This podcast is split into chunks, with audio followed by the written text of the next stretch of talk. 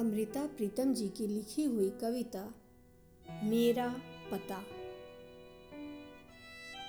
आज मैंने अपने घर का नंबर मिटाया है और गली के माथे पर लगा गली का नाम हटाया है और हर सड़क की दिशा का नाम पूछ दिया है। पर अगर आपको मुझे ज़रूर पाना है तो हर देश के हर शहर की हर गली का द्वार खटखटाओ। यह एक शाप है, या एक वर है, और जहाँ भी आज़ाद रूह की झलक पड़े, समझना वह मेरा घर है।